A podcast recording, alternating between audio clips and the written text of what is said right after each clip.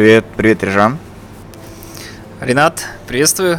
Это подкаст Твентин Карантина после небольшого перерыва. А, перерыв был вынужденный. Почему был вынужденный? А, я почему-то подумал, что подкасты начнут умирать благодаря новому детищу, любителю аудиалов, Клабхауса. Как тебе Клабхаус, Режан? А, попользовался. Был, наверное, одним из первых пользователей в Казахстане. По-моему, реально был одним из первых. А, я помню еще то время. Я так говорю, да, как будто бы это было очень давно. На Да, самом да. деле это было там полтора-два Ну, месяца назад. Ну ты заметил, что в интернете так, то есть сейчас с информацией происходит так, то есть что-то произошло, и проходит неделя, и как будто бы уже очень давно это было событие, как будто там 2-3 года прошло. То есть вот. Когда я зарегистрировался в Clubhouse, а, даже не было казахстанских комнат еще. То есть нам приходилось слушать комнаты московские в основном. Московские, западные, американские, европейские, но казахстанских комнат еще не было. То есть, то есть я был реально одним из первых. Ну слушай, я попал туда на волне вот обсуждений его, то есть его все обсуждали, обсуждали инвайт и все такое. Я такой вообще случайно там зарегался, я зарегистрировался и случайно попал в комнату, то есть я даже не знал, как им пользоваться. Я только первый раз туда зашел, и там была какая-то комната казахстанская, я в нее зашел, там, а, мне вышло уведомление, я его свайпнул, это уведомление, и попал в эту комнату вообще. И я попал в эту комнату, и там все обрадовались, что я туда попал. Типа, вау, вау, а я вообще не знаю ни тему обсуждения, ни вообще что происходит, как этим пользоваться. Я такой, я не знал, короче, как просто выйти из этого. А, а комната называлась BDSM в Нур-Султане, да? Нет, эта комната называлась, я не знаю, как она называлась, но там были ребята из Вайнера, и там вот Сборная солянка, то есть все. такая, да, там такая Обо всем туса. и ни о чем. Так они на волне, они любят же новомодные штуки все, и вот они эти новомодные штуки как раз пытались юзать. Сейчас я что-то их не сильно вижу там, этих ребят. Вот, и они такие, вау, вау, Ренат, там, братан. Я такой, господи, что, как, как? И вообще удалил это приложение на, на, на несколько дней, наверное. Потом забыл вообще про это. Мы все продолжали обсуждать. Я опять зашел. Мы с тобой провели одну комнату про политический юмор. Я хотел его записать как, один из выпусков подкаста, но качество звука подкачало. Вот Клабхаус что? Он жив, мертв? Как ты думаешь, какая его судьба? А, мне кажется, Clubhouse а, сейчас превратится в довольно такую нишевую социальную сеть. Мне кажется, там э, огромное количество людей перестанет быть такими активными пользователями, опять же, да, потому что эта волна хайпа уже сходит. А, Мне формат показался интересным. А, Показался интересным формат. А, Опять же, да, что-то такое среднее, да, между там каким-то метапом в зуме, подкастом, болталкой на кухне, подъезде, на скамейке, не знаю, какой-то такой интересный микс. А, поразило то, насколько продолжают работать старые методы дистрибуции. То есть вы помните, когда Google запускал почту Gmail, я это еще помню, я учился в школе, инвайты в Gmail были на вес золота, потому что тогда у всех был максимум mail.kz, mail.kz, Mail.ru, Яндекс почта, и тут вау, Gmail, и у них фишка была, а, помнишь, не надо было удалять почту, то есть у тебя чем больше писем, тем больше твой почтовый ящик становился. И когда мы видели цифру там гигабайт или там 10 гигабайт, и все хотели этот инвайт, и мне дал его мой одноклассник. И это было очень круто, да? И на самом деле такая история вроде старая как мир, да, и здесь в Клабхаусе спустя сколько лет? 15-17 лет. Ну, много таких. прокатывает. Это, то есть, не только они же юзают, имеется в виду, это старая тема такая маркетинговая. Создать псевдоэлитарность. Да, да, да, вот этот термин создать спрос. Да, спрос создать. Но и опять же, приложение только на айфонах работает. Пока до сих пор. Ну, как Инстаграм в свое время тоже начинался, Да, только да, с да, да, айфона. да, да, да, да. И теперь они вот на Android. Ну, я думаю, когда пойдут на Android, перейдет, то какой-то новый всплеск будет популярности Мгм. у него, у приложения. Но, опять же, я вижу, что сейчас и у нас, и в русскоязычном сегменте цифры падают. цифры падают, и причем вообще в целом для социальной сети, мне кажется, будущее немного туманно, потому что из того, что мы видели, да, в последнее время, а, сейчас социальные сети вынуждены жестко модерировать контент, да? Предположим, вот э, сторонников Трампа забанили, по-моему, везде уже. они перешли, да, в, в одну из там каких-то нишевых социальных сетей, так эту нишевую социальную сеть удалили, да, из App Store, из Play Market. И мне кажется, что Clubhouse, возможно, станет пристанищем крайне правых или крайне левых, э, или там каких-то людей, которые просто выпадают из современной повестки, и их как-то надо модерировать. И Клабхаус, конечно, сейчас клятвенно говорит, что записываются не все разговоры, да, а те, которые записываются, это малая часть для того, чтобы лучше обучить алгоритмы. Но это, это должен быть целый бизнес, кто-то должен научиться модерировать для Клабхауса контент.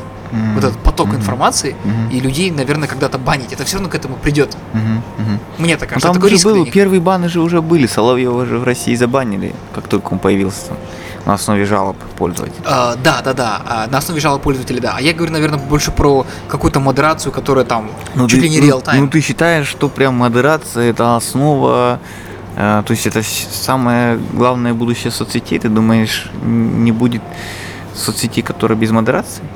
О, хотелось есть... бы, хотелось бы, чтобы была такая соцсеть, а, но опять же, там я не верю в мир, что вообще не, не, не верю в тот мир, в котором не будет модерации вообще. То есть она будет, наверное, будет так делиться. Какая-то лайтовая, какая-то медиум и какая-то там супер экстрим. Да, туркменская, туркменская модерация. Да, когда да, ничего да. не заходит вообще. Да, ничего да. не заходит, ничего не выходит. Ничего не заходит, ничего не выходит, да. Ну блин, слушай, ну я мне вопрос к э, Клабхаусу не, не, не, не на тему модерации. У меня вопросы к Клабхаусу это неудобство потребления аудиоконтента в реальном времени. То есть, например, э, вот мы слушаем подкасты, я думал, что как будто Клабхаус откусит э, аудиторию подкастов, uh-huh а мне кажется, наоборот, как будто он на, наоборот э, подогреет интерес к подкастам, потому что подкаст плюс подкастов, хотя их тоже очень неудобно потреблять, очень неудобно по сравнению с аудио, ой, видеоконтентом, по сравнению с контентом э, текстовым, а э, подкасты неудобнее употреблять, ну, употреблять как контент. И мне кажется, как будто эту культуру слушать э, немножко привнесет, потому что у нас проблема у любого подкаста, нет большой аудитории в Казахстане. Uh-huh. У нас подкастеров больше, чем э, слушателей подкастов. То есть у нас реально людей, которые делают подкасты, их больше, чем людей, которые на постоянной основе слушают подкаст, понимаешь? И вот эту культуру Клабхаус э, чуть-чуть немножко ну, да, как новую волну даст или тон задаст, именно слушать. Но потребление Клабхауса неудобно именно в том, что все-таки в реальном времени не всегда есть возможность. Например, особенно дневные комнаты. Там mm-hmm. же были, помнишь, шутки, э, люди в 2 часа дня, там в будний день обсуждают, как быть эффективными. Да, да, да. А еще мне в Клабхаусе такой кейс, я не знаю, это только про Казахстан или нет, а, сейчас не буду по имени называть, но там а, одна знакомая, а, которая была и маркетологом, и блогером, и инфо-цыганкой, или как инфобизнес-вумен, жила на Бали, продавала круизы, занималась сетевым маркетингом, стала вдруг такой крутой персонали в Клабхаусе казахстанском и организовывала эфиры по пять раз в день разные комнаты, причем темы от взаимоотношений мужчины и женщины до грамотного финансирования.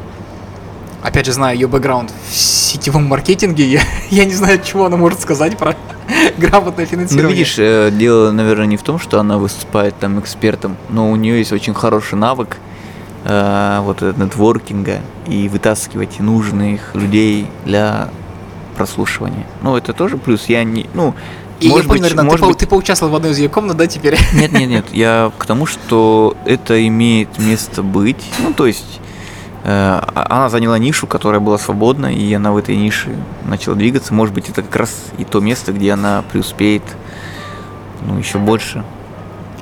А вот такой вопрос, а, Ренат, по поводу монетизации популярности в Клабхаусе, да, мы видели кейс Ильи Варламова, да, когда там, по-моему, был у него совместный с Geekbrains от Mail.ru Group, а, у них была комната, и это стоило 300 тысяч рублей, если я не ошибаюсь.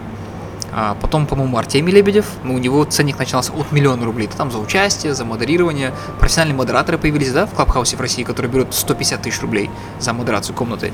Ты веришь в монетизацию Клабхауса в Казахстане? Ну, смотри, если у него останется все-таки интерес с аудиторией, то там, где аудитория, всегда деньги будут, понимаешь? А, если от Android на андроидах люди э, добавятся, и это им будет интересно слушать на, на системной основе, и аудитория там будет присутствовать. Там проблема Клабхауса для рекламодателя, например, это невозможность измерить аудиторию, то есть понять ее интерес, как она будет взаимодействовать с вашим контентом, как, ну, какое продолжение получит взаимодействие с вашим контентом. Пока нет э, этого понимания. Но я думаю, что там, где будет аудитория, любая аудитория, там всегда зайдут деньги. Вот, это будет зависеть вот от именно конкретно. Ну, я не думаю, что у нас будет такое, вот именно такая монетизация, типа модерирование за огромную большую сумму. Но свадебные генералы будут тем людям, которые будут платить за то, что они заходят в комнаты. Потому что с ними аудитория. Потому что с ними автоматически приходит какая-то аудитория. Это Бейбут Алибек, ну, предположим. Ну, Бейбет, да, Бейбет, ну, видишь, Бейбет, он в этом плане был альтруист, то есть он же не за деньги заходил, в ком, просто он как раз собирал новую аудиторию таким образом, и ему это было интересно, это новая тема. Он в авангарде всегда стоит, поэтому он во всех соцсетях, где что-то новое, инструменты пощупать, в этом плане я к нему очень уважительно отношусь. Вот. Но Алиш там проводил, например, какие-то конкурсы. Да. Да. Ну, не знаю. Он просто, видишь, у него родийное прошлое, наверное. Мгм. И это как раз он воспринял это как онлайн-радио, возможность. Ну, для меня, для меня интерес спал. Почему я э, потерялся у меня интерес к Клабхаусу? В том числе, потому что одни и те же люди там вещают. И на одни и те же, ну, темы очень близкие, похожие, там, успешный успех, там, продуктивность, эти вещи, которые знаешь, ну, блин. А потом, э, я когда захожу в, ну, в любую комнату, просто чтобы послушать, у меня автоматически начинают добавлять спикеры. Мгм. То есть, а я не, ну, я не люблю выступать на темах, на темы, которые я не, не готов к ним. Понятно, да. Да, даже если я, у меня есть какое-то мнение по этому поводу, но я не готов.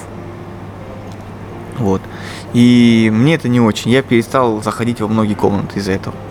Потому что автоматически там, условно говоря, так как э, на тебя подписаны, да, предположим, спикеры, они это сразу видят, да, ты, Да. получается, во второй Ну, группе они видят, людей, мне, они да, знакомы, да, вытягивать, да, они сразу меня смотрят, там, я захожу, мне со мной сразу какое-то количество аудитории, какое-то количество аудитории приходит, и они такие, вот, добавляют, вот у нас сразу, а, у нас в комнате здесь Ренат, который вам ответит там про солнечные батареи, а такой, я такой не люблю, я вообще против экспертов по всем вопросам, я прям борюсь с этим явлением, если честно, Мгм. и одна из моих таких социальных задач найти новых людей, которые будут узкоспециализированные, которые будут вещать на свои темы профессиональные.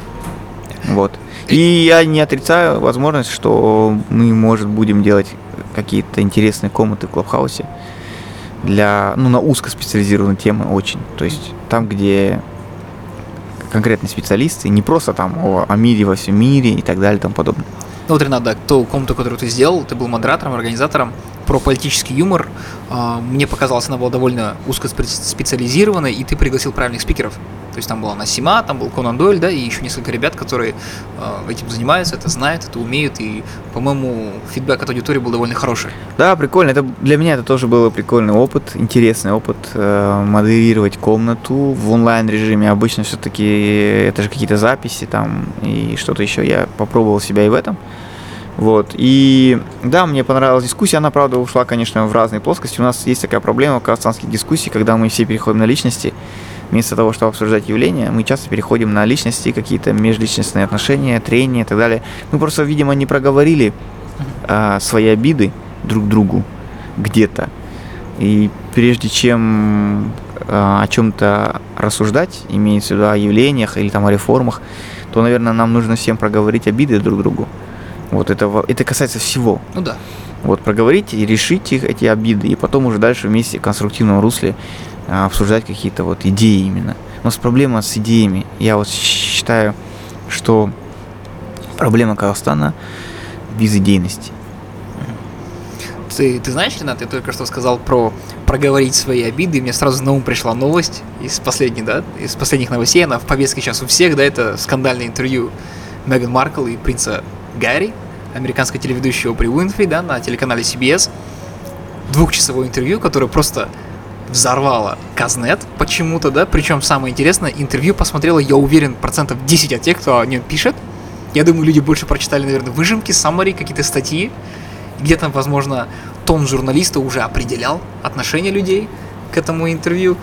Какие-то мысли есть, Ренат? Потому что Да, у меня мне мыслей это- тоже много.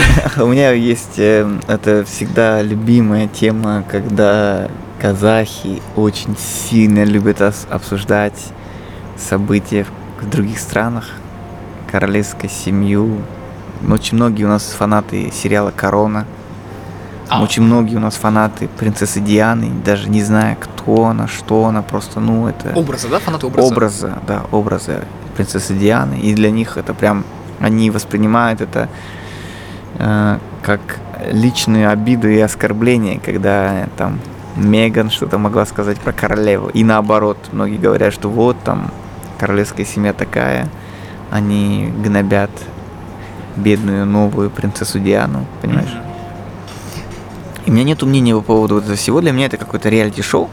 Э, непонятное реалити-шоу. Почему? Потому что э, я ну, явный не монархист, так скажем, да. Для mm-hmm. меня монархия это ну, максимально странная конструкция mm-hmm. э, именно сейчас.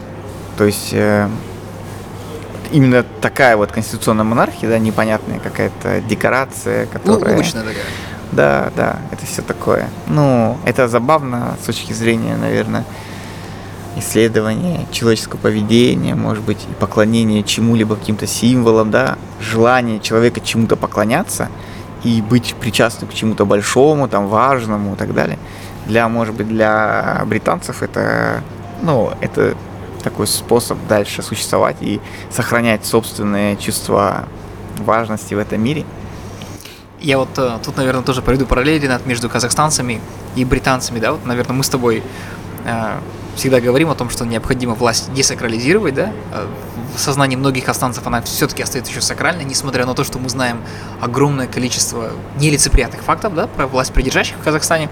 То же самое в Британии, потому что, э, исходя из статей в британских э, таблоидах, газетах, большинство британцев очень негативно восприняли интервью Меган Маркл и принца Гарри, хотя, да, предположим, королевская семья череда скандалов, да, начиная со смерти принцессы Дианы, заканчивая принцем Эндрю, который обвиняется практически в педофилии, да, то есть, ну, педофилия это какие-то такие вещи, Жесткие, сейчас там, обвиняют да. семью в расизме, угу. и при всем при этом британцы держатся Они... как за символ. Это да. же сакральный символ, да, да какой-то? Да, да. Но опять же, смотри, это история с самоопределением, то есть кто ты. А, пока, если бы принц и, и а, Меган жили в Британии, и вот этот скандал разразился бы там, то тогда а, было бы еще много было бы сомнений по поводу, чью сторону выбирать.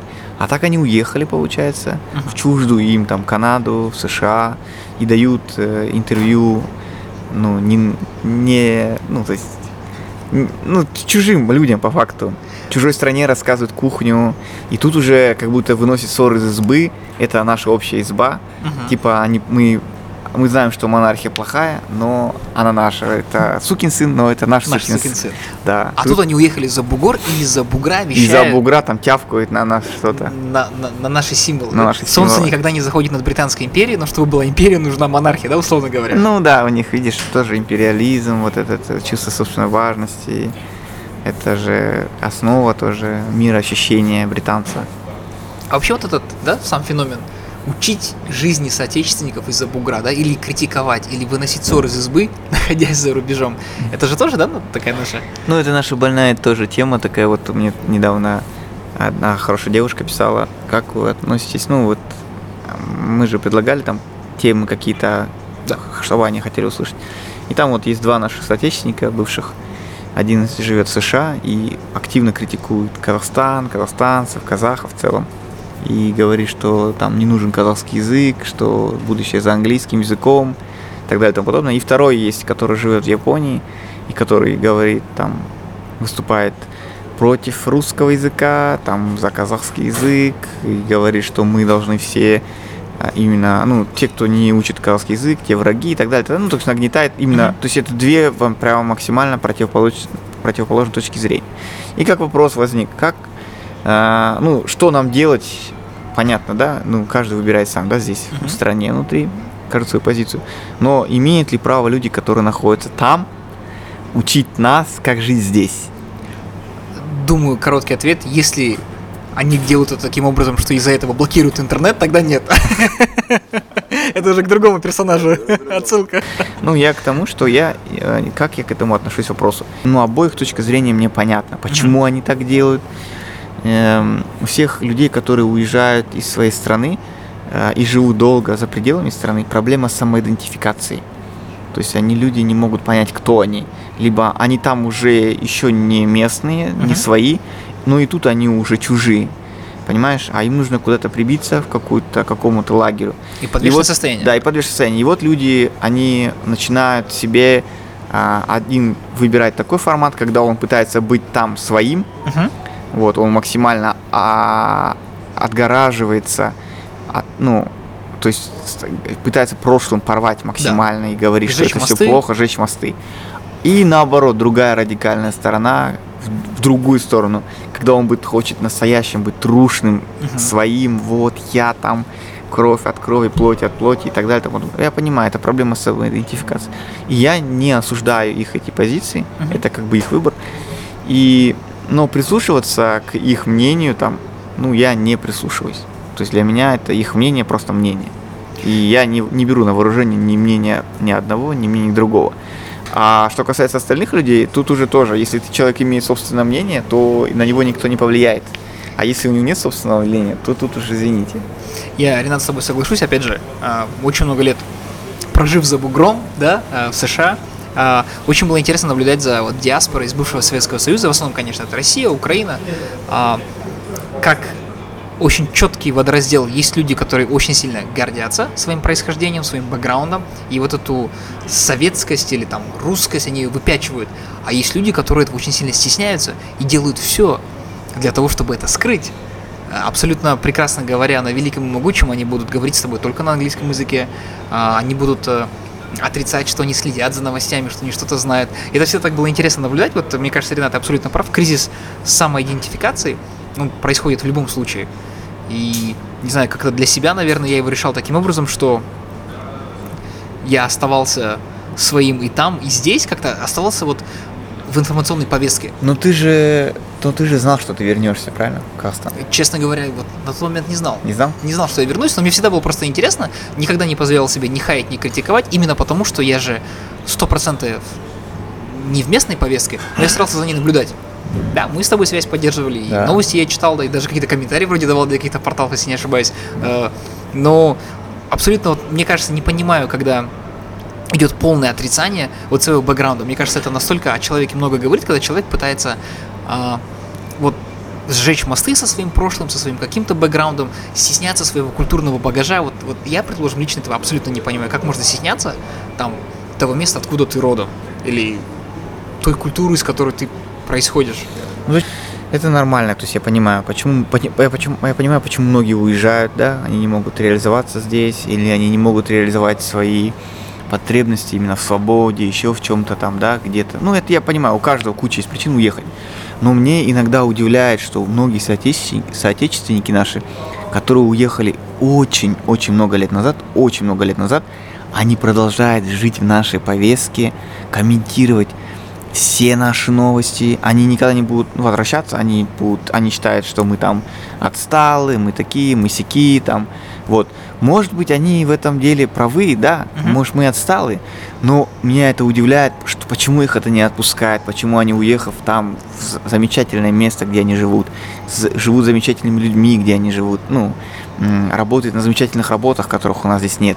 Почему они продолжают жить в этой повестке и прям вот продолжают это болезненно на каждую новость писать, так далее, так далее, так далее. А это где-то обида. А, это, наверное, где-то обида. Я тоже такой пример приведу. А, встретил как-то а, бывшего тоже соотечественника, да, наш пан не из Казахстана, просто уроженца СССР, да, это был человек ученый, очень талантливый, он а, возглавлял кафедру в одном из НИИ, если не ошибаюсь, в Москве. И в конце 80-х а, его разработки потеряли вернее, государство потеряло к его разработкам какой-то интерес, потому что был, понятно, кризис, развал, да, и его схантили в США, и в Америке он нашел этому всему применение. И он живет российской повесткой и хает российскую повестку именно потому, что, ну, он практически в открытую говорит, у него огромная обида, потому что он оказался невостребованным дома. Хотя он понимает, что он очень талантливый, ему было много что дать, но он как бы выбрал более лучшие условия для своей семьи, для себя, уехал, и ему практически он это говорит, эту фразу, да, какую-то избитую, за державу обидно, что я же мог все это сделать дома, но дома мне ничего не дали, да? Мгм. И что он теперь сейчас он там продолжает жить, Продолжает жить, э, очень хорошо зарабатывает, живет в классных условиях. но страдает от того, что не мог родине помочь. Э, Да, страдает от того, что он не может, как бы, наверное, наверное, тут две части, да, страдает от того, что у него всего того же нет, но только где-нибудь в Москве или в Подмосковье, или в любом другом российском Мгм. городе. И во-вторых, то, что, э, условно говоря, его мозги работают там на благо другой державы, которую, живя там, он все равно же, как бы, вот это, он же, э, получается, это такая, да, какая-то идеология, что мы и они, да, и вот я на загнивающий Запад приехал, мне тут все дали, но я как будто бы против своих работаю, да, это очень интересно. Да, это опять это же проблема самоидентификации. Согласись, что человек не может понять, кто он до конца. Он ученый, для которого... Для... Мне вообще считаю, что я так думаю, что ученый не может быть привязан к какой-то стране. Мгм. Что ученый это человек, который посвящает себя науке, неважно, где бы он находился. Вот, то есть наука и, и все. То есть плодами пользуется всё человечество. Да, наука это интернациональное явление, мне кажется, я так думаю. И когда там говорят наши ученые, их ученые и так далее, так далее, это все для меня странно звучит, потому что у меня такое, у меня есть э, восторженное отношение к не- нескольким видам профессий. Мгм. Вот я очень восторженно отношусь к ученым, Мгм. всегда любые научные исследования, там любые люди, которые добились результатов, и даже не то, что добились результатов, даже просто посвятили свою жизнь изучению чего-либо, то есть их скрупулезность, их дотошность, их поиск, их любопытство, меня это всегда восхищало. И вот, ну, медики, я к ним всегда очень так отношусь. К журналистам я отношусь, ну, долгое время относился, по крайней мере, с таким Пиететом? Пиетет, да, Мгм. пиетет такой, знаешь, даже до сих пор я там придыханием. Интересно мне это все, как это все работает, их вот эта дотошность. Поэтому, когда говорят там, я уехал туда, и жаль, что мне тут не это, ну, как-то для меня такие разговоры странные, как будто бьют в мое представление о науке там, в мои стереотипы. Дубайс. Ну, то есть такое. То есть можно помогать Казахстану, например, уехав в другую страну, делая интересные исследования в области здоровья, там, не знаю, ну, любой области. Можно помочь Казахстану этим. Да. Когда-то эти инновации до Казахстана дойдут тоже. Или можно быть крутым спортсменом, жить давным-давно за рубежом, да, но выступать под казахстанским флагом. Ну, это тоже такое. Ну, тоже, ну, есть, кстати, что касается спорта, у меня такое очень сильно странное к нему отношение к спорту. С одной стороны, я смотрю спортивные мероприятия, да, я фанат, Мгм. да, футбольного клуба, смотрю футбол, смотрю какие-то виды. Ну, из командных э, видов соревнований я смотрю только футбол, по факту. Да, ну ты Остальные- болеешь как бы за свой родной футбольный клуб, представляющий Качиры в том числе, да, Барселона. Да-да-да. Ну, это э, футбольное боление и в целом фанатизм к чему-либо это отдельное явление. Футбольный клуб, и он там спорт дает какую-то интригу тебе, да, то есть ты за него переживаешь, переживаешь, еще э, желание быть сопричастным к чему-то большому, важному, когда все толпой, это окей. Вот сейчас у нас остро стоит вопрос, не, есть ли необходимость спонсировать и вливать деньги большие в профессиональный спорт. Это, вот смотри, я тебя Мгм. могу сказать один пример, очень странный для меня. В Алматы построили трамплин к- Азиаде. Сункар, если не ошибаюсь, да? Я не знаю, как он называется. Суть в том, что потратили на него огромное количество денег. Мгм. Огромный трамплин для людей, для летающих лыжников, так называемых. Ну, да, для их трамплинов. Второй в Боровом, помнишь? Так, и э, одновременно построили такой же или подобный огромный трамплин в Боровом. Но в Казахстане это миллиардные проекты, Конечно. огромные, их долго строили. Миллиардные на эти деньги, ну, условно говоря, там 200 миллиардов э, там трамплин, да, какой-то, а 1 миллиард стоит школа. Мгм. Да, можно построить 200 школ или один трамплин. Так вот, у нас в Казахстане может быть, ну, от силы наберется всех, там даже младенцев и стариков взять, 200 трамплинистов в лучшем случае. Представь, насколько это неэффективно, Мгм. неэффективный расход. Мы не та страна, которая бы добивалась успехов э, в этом виде спорта. Ну, нет у нас успехов. И построив два трамплина таких, я не увидел, чтобы стало больше у нас чемпионов-трамплинистов. И вообще, нужны ли стране чемпионы? Вот вопрос. Это ты имеешь в виду спорт высоких достижений. Олимпия... Олимпийские Я виды спорта. говорю про олимпийские виды спорта. Ну, а, ты знаешь, Ренат, а, сейчас вспомню ту злополучную, наверное, Олимпиаду 2012 года в Лондоне. А, я на тот момент уже жил в Америке, несколько лет, да, уже работал. А, и я, конечно, никогда не забуду тот потрясающий эмоциональный подъем, который я испытывал, когда наши ребята завоевали сколько, 8 да, золотых медалей, если я не ошибаюсь. Ну, Да, то есть, да, весь пьедестал да, тяжелой да. атлетики. Да. И дичайшее разочарование спустя сколько, 6-8 лет, когда эти Когда медали начали а, отбирать да, да. с таким позором. Э, Конечно, мы все понимаем, что спорт высоких достижений это в том числе и фармакология, да? Ну, просто большие державы, спортивные, наверное, умеют это лучше прятать, да? Я не знаю, как, как вариант, да, про это говорят. А, и как-то, знаешь, у меня такая чаша весов. Стоит ли те минуты счастья и действительно большого эмоционального подъема тех потом минут разочарования через много лет, когда эти медали, предположим, отбирают. А сейчас же мы знаем, да, что Олимпийские комитеты, да, они хранят э, пробы на допинг спортсменов 50 и 60 лет. То есть, да, и перепроверяют их периодически. Особенно это касается бедных стран. Условно, условно наша страна, я считаю, что она, ну, социально неблагополучная. Много у нас бедных людей. У нас, может быть, и по ресурсам богатая страна, но и нужно ли это? Вот вчера была новость такая, а, что одна из дочек одного из министерств, АОшка, а, за 2000 за 2019 год потратила 41 миллион тенге на покупку фитнес-абонементов. Для своих сотрудников. Да, сотрудники АОшки, которые 100% принадлежат государству, Мгм. они тратили, потратили 41 миллион тенге бюджетных денег на фитнес, понимаешь? Я понимаю, что здоровье, там все такое, это сотрудников очень важное дело. Ну, я считаю, что это прям супер классно, когда может организация вкладывать в здоровье своих сотрудников. Вау. Но это бюджетные деньги, понимаешь, бюджетные. И, и понимание того, э, насколько вы делаете добро, но за чей счет это делается, э, для меня это каждый раз такой вопрос, ну, сложный, понимаешь, это же, ну и как будто должен быть однозначный, согласись, ну, не должна, ком- ну, и вот, возвращаясь к, к олимпийцам и к этим вещам, мы бедная страна, Мгм. каждый раз олимпийцы дарят нам э, минуты радости, когда мы побеждаем, это объединяет всю страну, Да. и, возможно, для, для страны это очень важно, для общества важно объединиться хотя бы по каким-то вопросам, потому что мы очень разобщены, Ну мы да. очень разобщены, и для нас как будто это очень важно, да, вот. но при этом, смотри, у нас есть куча трат неэффективных на, э, на в профессиональный футбол, Мгм. сумасшедшие бюджеты, которые из-за городских акиматов выделяются, и они намного больше, чем, например, там на детско-юношеский спорт, Мгм. на массовый спорт, намного больше это денег тратится. Вот такой вопрос. Нужен ли Казахстану профессиональный футбол? Но у нас же люди не ходят на футбол, понимаешь? У нас люди очень давно не ходят на стадион. Ну да. Вот. Как ты, как ты к этому? Как- Что ты об этом думаешь?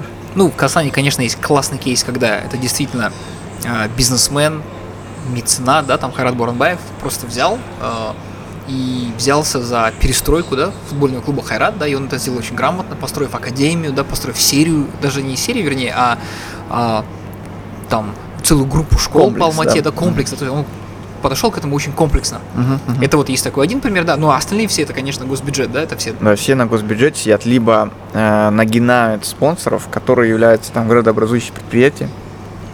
Вот наш любимый клуб Иртыш Да. с тобой, Павлодарский, умер из-за вот этих всех историй. То есть в бюджете не хватило денег, чтобы спонсировать долги. Да. Там же вопрос в долгах же был. А долги из-за того, что все время покупают легионеров и тренеров нанимают зарубежных. Казахстанский футбол очень коррумпированная история, Да. там где все там можно купить место в основном составе, потом половину зарплаты отдавать Мгм. тренеру там или еще кому-то. Когда не нужно продлевать с ним контракт, а его продлевают и там ставят какие-то цены заоблачные за, ну, за него, Мгм. покупает за сумасшедшие деньги, хотя он сто- того не стоит. Все вот эти вещи, как будто как это мафия связана. И вот сейчас вопрос стал, мне кажется, все-таки казахстанск- казахстанский футбол, вот профессиональный, мне кажется, вот я, мое мнение, при том, что я любитель футбола, я Мгм. болел за Иртыш с детства, там, за Барселону болею, мне кажется, что все-таки это такая лошадь, которую нужно пристрелить. Мгм. Потому что мы уже ее не тянем. Да. Пандемия еще показала тебе, когда у нас люди до пандемии на стадион не ходили, Да. а после пандемии что будет? И э, я понимаю, если бы, например, мы вкладывались, вкладывались в этот футбол, Мгм. и потом мы не покупаем легионеров, и наши футболисты какие-то результаты показывают на зарубежной арене, это нас объединяет, радует. Но там же опять за счет легионеров все. Ну, к Я сожалению... понимаю, что футбол так и построен, да? Да, Любая да. спортивная команда футбольная, например, там та же Барселона, это, это было какое-то сумасшедшее великое достижение, когда все воспитанники клуба одновременно вошли. Это прям единичная история Мгм. для европейского футбола. Но при этом там футбольный клуб, он приносит деньги бюджету. Конечно. Он наоборот, он не тратит бюджетные деньги, он приносит деньги бюджету города за счет туризма, за счет налогов, Мгм. понимаешь, бренд. Это все коммерческая история. И там клубы, которые не могут себя содержать, они просто умирают. Мгм. И неважно там, кто, Аким там, какого города, Альмерии там, или Севильи. Если не может клуб себя содержать, если болельщики не ходят на футбол, то клуб умирает. Я думаю, что у нас надо сделать прям радикальную историю, все-таки добить эту лошадь и вложиться в, как в Исландии, помнишь, там академии школьные, Да-да-да. прям вложились именно в тренеров детских. И потом успехи какие два раза подряд. Там сборная, понятно, не побеждала, Конечно. она- но зато тот путь, который она проходила, это очень красивая история. Чемпионат Европы и чемпионат Да, мира, да? маленькая страна, смешная, там она спокойно могла найти там 20 человек, которые бы смогли дальше далеко пройти, а мы не можем, при том, что у нас и денег больше на это выделяется, и футбольные клубы там какие-то групповые этапы попадали разных соревнований, то есть все-таки, мне кажется, мы должны определиться, кто мы, зачем мы. И есть такая забавная ис- история касаемо футбола целом. Ты заметил, что казахи, казахстанцы не побеждают в командных видах спорта? А, я только недавно, Ренат, продолжу эту тему, только недавно выступал на форуме выпускников э, своей родной школы, это школа лицей номер 8. Я, я еще раз буду говорить, это одна из лучших школ в Казахстане, одна из лучших физмат-школ, целая плеяда очень крутых физиков, математиков, программистов, разбросанных по всему миру. Вот нас всех собрали, мы выступали, и была возможность э, какие-то мысли, какими-то мыслями поделиться. И нас всегда в школе воспитывали, э, затачивали нас на успех в Олимпиадах. И я сказал очень крамольную вещь. Я сказал, вы знаете, вот индив- индивидуальные достижения, вот Олимпиады, предметная Олимпиада, она на самом деле зло. Я говорю, она зло, потому что она учит быть очень крутым индивидуалистом, да, написать э, не 50 строчек кода, а все уместить в одну с э, там 80 скобками. Но в мире это ценится как раз таки другие скиллы, да, это софт-скиллы, это мягкие навыки, в том числе умение работать в команде. И, предположим, вот я когда учился в американской школе, я был капитаном сборной школы по knowledge ball. Это такая дисциплина академическая, где нас 6-8 человек, и мы совместно как команда решаем задачи, отвечаем на вопросы. И это же гораздо более ценно, чем просто человек, который сидит, решает задачи по математике или по физике один. Ведь, ведь у нас с детства, даже со школьной скамьи, нас учат круто достигать индивидуальных результатов. А Эльдар Абдразаков, председатель правления Центрс Insurance, мой большой друг, старший товарищ, как-то в разговоре сказал, самая большая проблема казахстанских менеджеров, топ-менеджеров, средних менеджеров, неумение работать в команде. Да. Они крутые спецы сами по себе. Мгм. Опять же, да, параллель со спортом, где-то в академических областях, это какая-то наша такая национальная. Хотя, знаешь, а, а, если посмотреть на вот эту, а, да, вот распределение там культур индивидуалистских и коллективистских, Да. мы считаемся Мы коллективистской будто культурой. коллективистский, да. Кочевая культура не может быть заточена на индивидуалистов. Да, но когда мы говорим про достижения, почему-то, да, у нас всегда выпячиваются достижения одного человека, человека, одного да. индивидуума. Да, но почему? не смотрится в купе, да, и нет, и нет такой вот какой-то команды. Я абсолютно согласен, иногда, то, что наши боксеры, наши борцы, тяжелоатлеты, они Да. круче наших футболистов. Да, а по отдельности каждый молодец, как вместе мы собираемся, начинается тупизм. Почему? Вот для меня это всегда была загадкой на, на любых уровнях. И опять же, это очень сильно проявляется в методе управления страной Мгм. и даже любой маленькой или небольшой организации прям сильно все ну то есть вся вот эта история проецируется, понимаешь, иерархия Мгм. проецируется на, а, на самую маленькую структуру, где хотя бы 2-3 человека. Там есть один Ельбаса главный какой-то, князь удельный, еще кто-то. И вот он на, у- на микроменеджменте. А, Система распределения ответственности, Да. система определения, распределения обязанностей, система награждения, она настолько, а, ну, не знаю, как это, деформирована, да? Да, да, да. Извращена, вот это слово. Что э, там человек, вот я вчера недавно тоже читал новость, там э, есть такая история Золушки, или не Золушки, есть такая история там в Хазларде, бывшая мисс города Козларда, Мгм. а, она а, лишилась родителей, там что-то у нее какие-то были трудности, но она уже в статусе мисс Козларда была, Мгм. и у нее были какие-то трудности. Она работала посудомойщицей, все начали ну, удивляться, почему она работала посудомойщицей. Это отдельная история, там Мгм. агашки к ней клеились, а она такая молодец, принципиальная, в общем, она все это отрицала. И у нее были проблемы со здоровьем, она там в обморок падала и так далее, и так далее. И я вижу новость, которая меня, кажд- ну, покоробила опять. И покоробила она не самой своим фактом, а вот именно формулировкой. Э, Министр здравоохранения взял на личный контроль здоровья мисс Козларда. Звучит отвратительно, Звучит ты отвратительно. понимаешь, да? И вот это на всех уровнях, когда я беру это на личный контроль.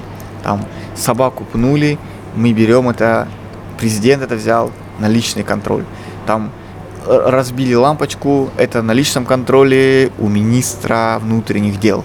А Аким района X посетил с официальным визитом сельский округ Y. Ну, как бы, Да, это вообще, ну это вообще замечательно, когда официальный визит у Акима района там, да. Я, я, я скажу, э, Рина, знаешь, меня недавно, э, недавно я посмотрел интервью а, Михаил, Михаила Ламтадзе, да, представителя правления К- Каспий, а, Бибуту Алибекову. И насколько, вот опять же, да, какие-то две ментальности. Бибут, по-моему, во всех вопросах выводил как бы на личные достижения Михаила. Да. Михаил говорил, мы, наша команда, наша команда, мы. Он никогда, Не говорил я. вообще ни разу не сказал я. Это все было про мы, про нашу команду. Мгм, мгм.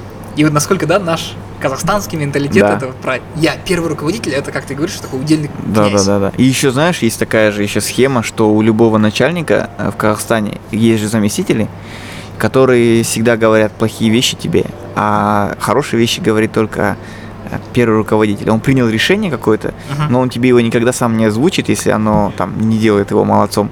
Мгм. И он поручает это вот плохому полицейскому. Вот эта схема везде такая, понимаешь, она неприятная. У нас люди не умеют прямо в лицо говорить претензии. И тебя, например, есть у кого-то к тебе претензии, но они не- тебе не прямо не скажут, они тебе будут выживать там максимально разными мерзкими путями. Или, а есть, никто не вызовет тебе, не скажет, извини, но ты не подходишь, например.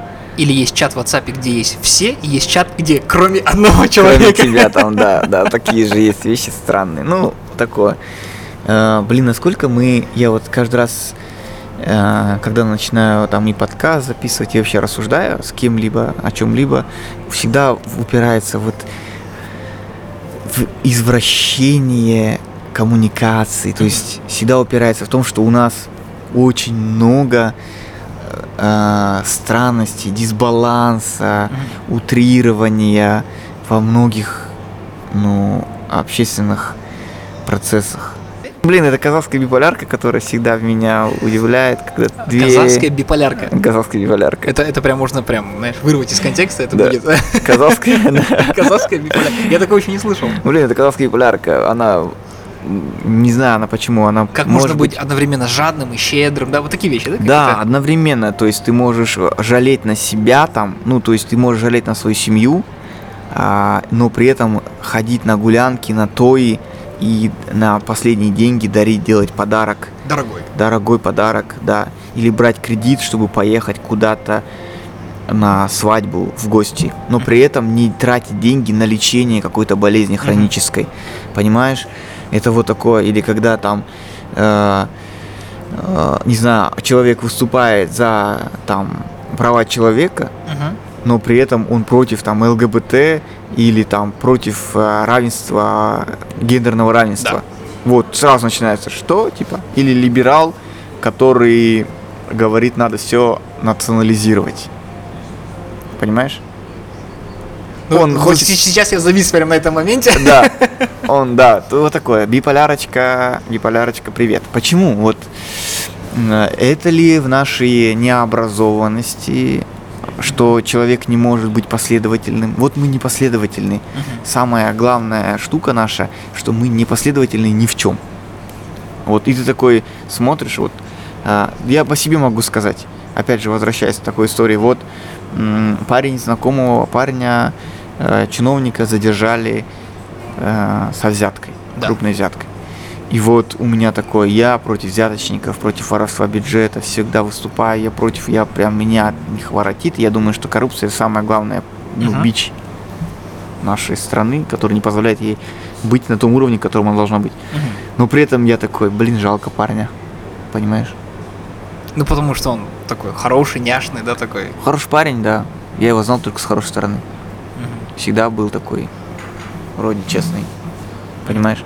Это непоследовательность. Я в себе ее ловлю каждый раз. Я, Ну, то есть се- я себя ее виню в себя. Всегда делаем исключения и находим тысячу причин, почему мы делаем исключение из А, правил. классная история, кстати, давай обсудим. Чеботков. Вот Чеботков Кстати, да. в Дуде а, как раз про это говорит. Помнишь, он говорит, что он, он поехал в Канаду, и там классно в Канаде, супер Канада, классные люди, но скучно. Скучно, да. Нашему постсоветскому человеку там скучно, потому что они все очень правильные.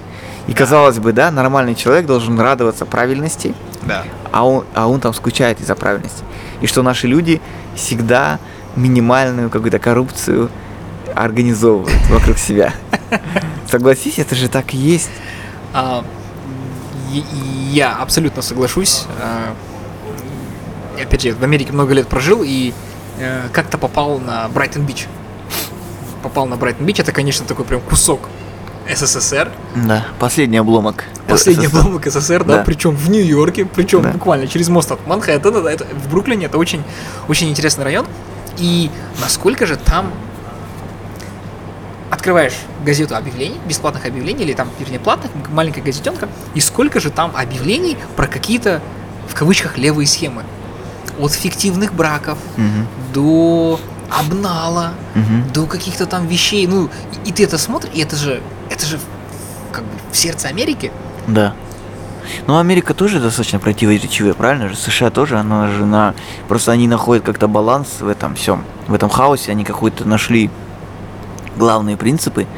И если соблюдать главные принципы, то на, на твоя твое отличие не имеет никакого значения, если ты базовые принципы поддержания мира в обществе соблюдаешь. Сто процентов это такие условные, знаешь, как будто бы семь заповедей, которые отцы-основатели Да. прописали. Это Да. Конституция, били о правах. Да. Если ты не нарушаешь, что там написано, у тебя могут быть абсолютно там разные взгляды.